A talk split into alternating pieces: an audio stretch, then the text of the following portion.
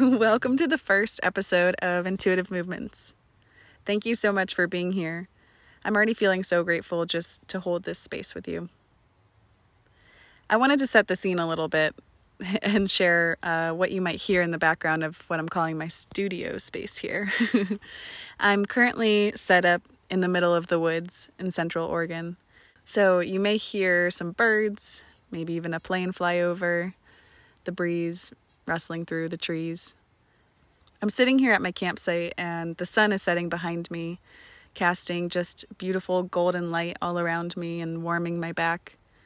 Kind of just felt like the perfect moment to sit down and record this.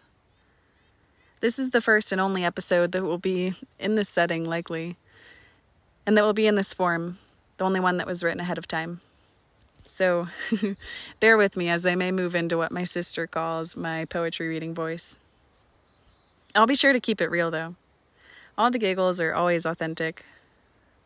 Moving forward, I'll be hosting guests to continue expanding on the teachings of moving through life led by intuition. I wanted to begin this podcast with my own story of awakening to my intuition.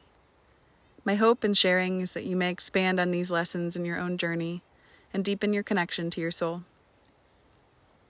I believe that intuition is our soul speaking to us. While our thoughts may be filtered by the mind, by our human experience, intuition comes from a much deeper place within. Whatever you believe in, it is of the beautiful mystery of the beyond. For most of my life, I was disconnected from my intuition. Though I believed I was living a happy life as it appeared on the outside, there was always something that felt sort of off, like something was left behind the songs of my soul that I silenced, sifted through the clutter of my mind.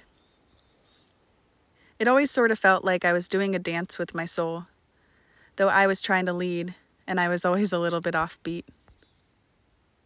I fell in love at 16 and after 10 years of dating, married my high school sweetheart.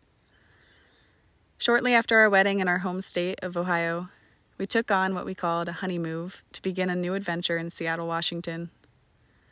I'm not here to get into the love and drama of our relationship, because that's not really the point. Those were the beautiful layers of life of which I lived behind, and the fears that I grew to know and hold. To put it simply, I wasn't living by my intuition, at least, not knowingly. About a month after moving to Seattle, my ex and I were on a trip with some friends to Vancouver Island. We all got to talking about my ex's past and the trauma that he carried. I'm so grateful to always have friends in life who care to go deep. That's what she said. yeah, I did. I did. I wrote a that's what she said joke into my podcast intro. Duh. and it'll never get old.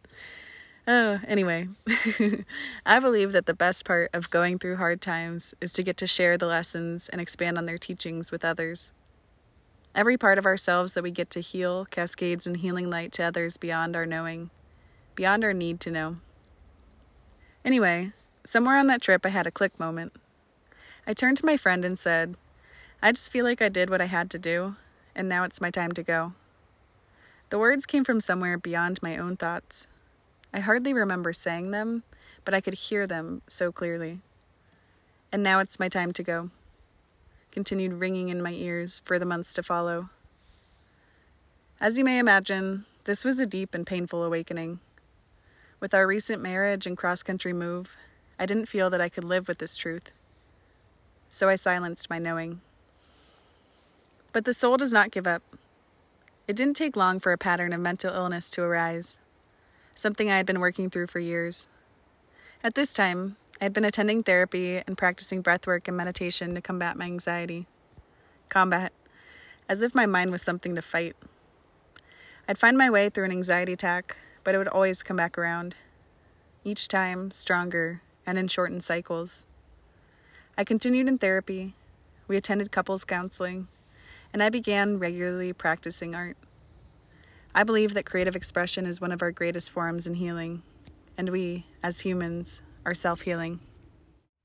Through all of this work, nothing felt like it was working. I was living within an outer shell I developed when I was young, within my ego. It was a version of myself that grew with me and our relationship from my childhood, before I truly knew who I am, the eternal I am. I created this version of myself to survive, while inside, I was dying. Our bodies will always tell us when something does not connect within.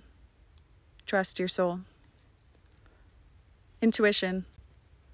I heard it in a whisper before it wrapped me in a wave. My intuition came to me, showed me I'm still there to save. I didn't give it time and space. I neglected it and made mistakes. That whisper turned from soft to loud when my head was stuck up in the clouds.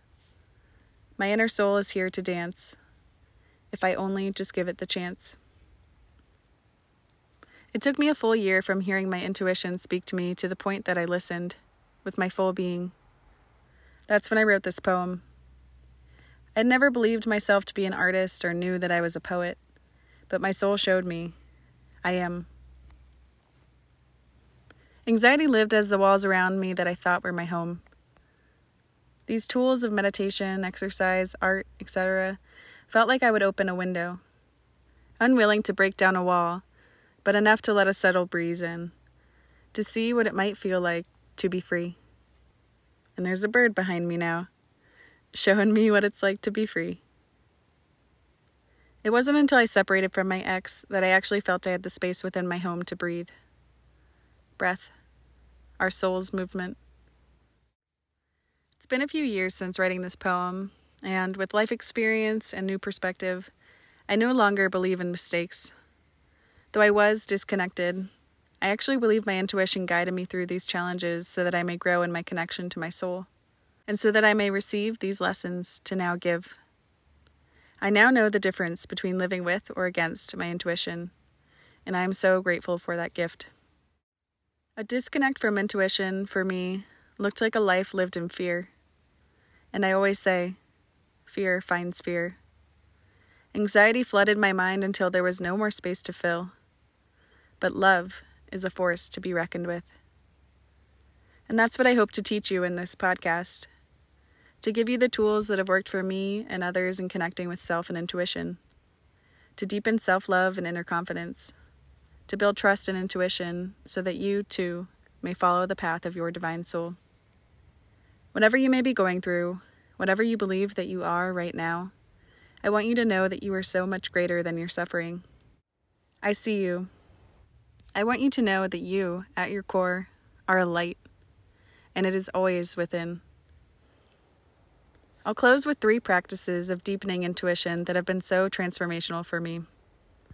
First, as I mentioned before, is art. Most importantly, allowing myself to be free in my creative expression. For me, this comes to form in abstract watercolor. The beautiful thing about watercolor is that it is impossible to create the same piece twice. With repetitive movement and a whole lot of patience, we may learn to let go a little more through every brushstroke.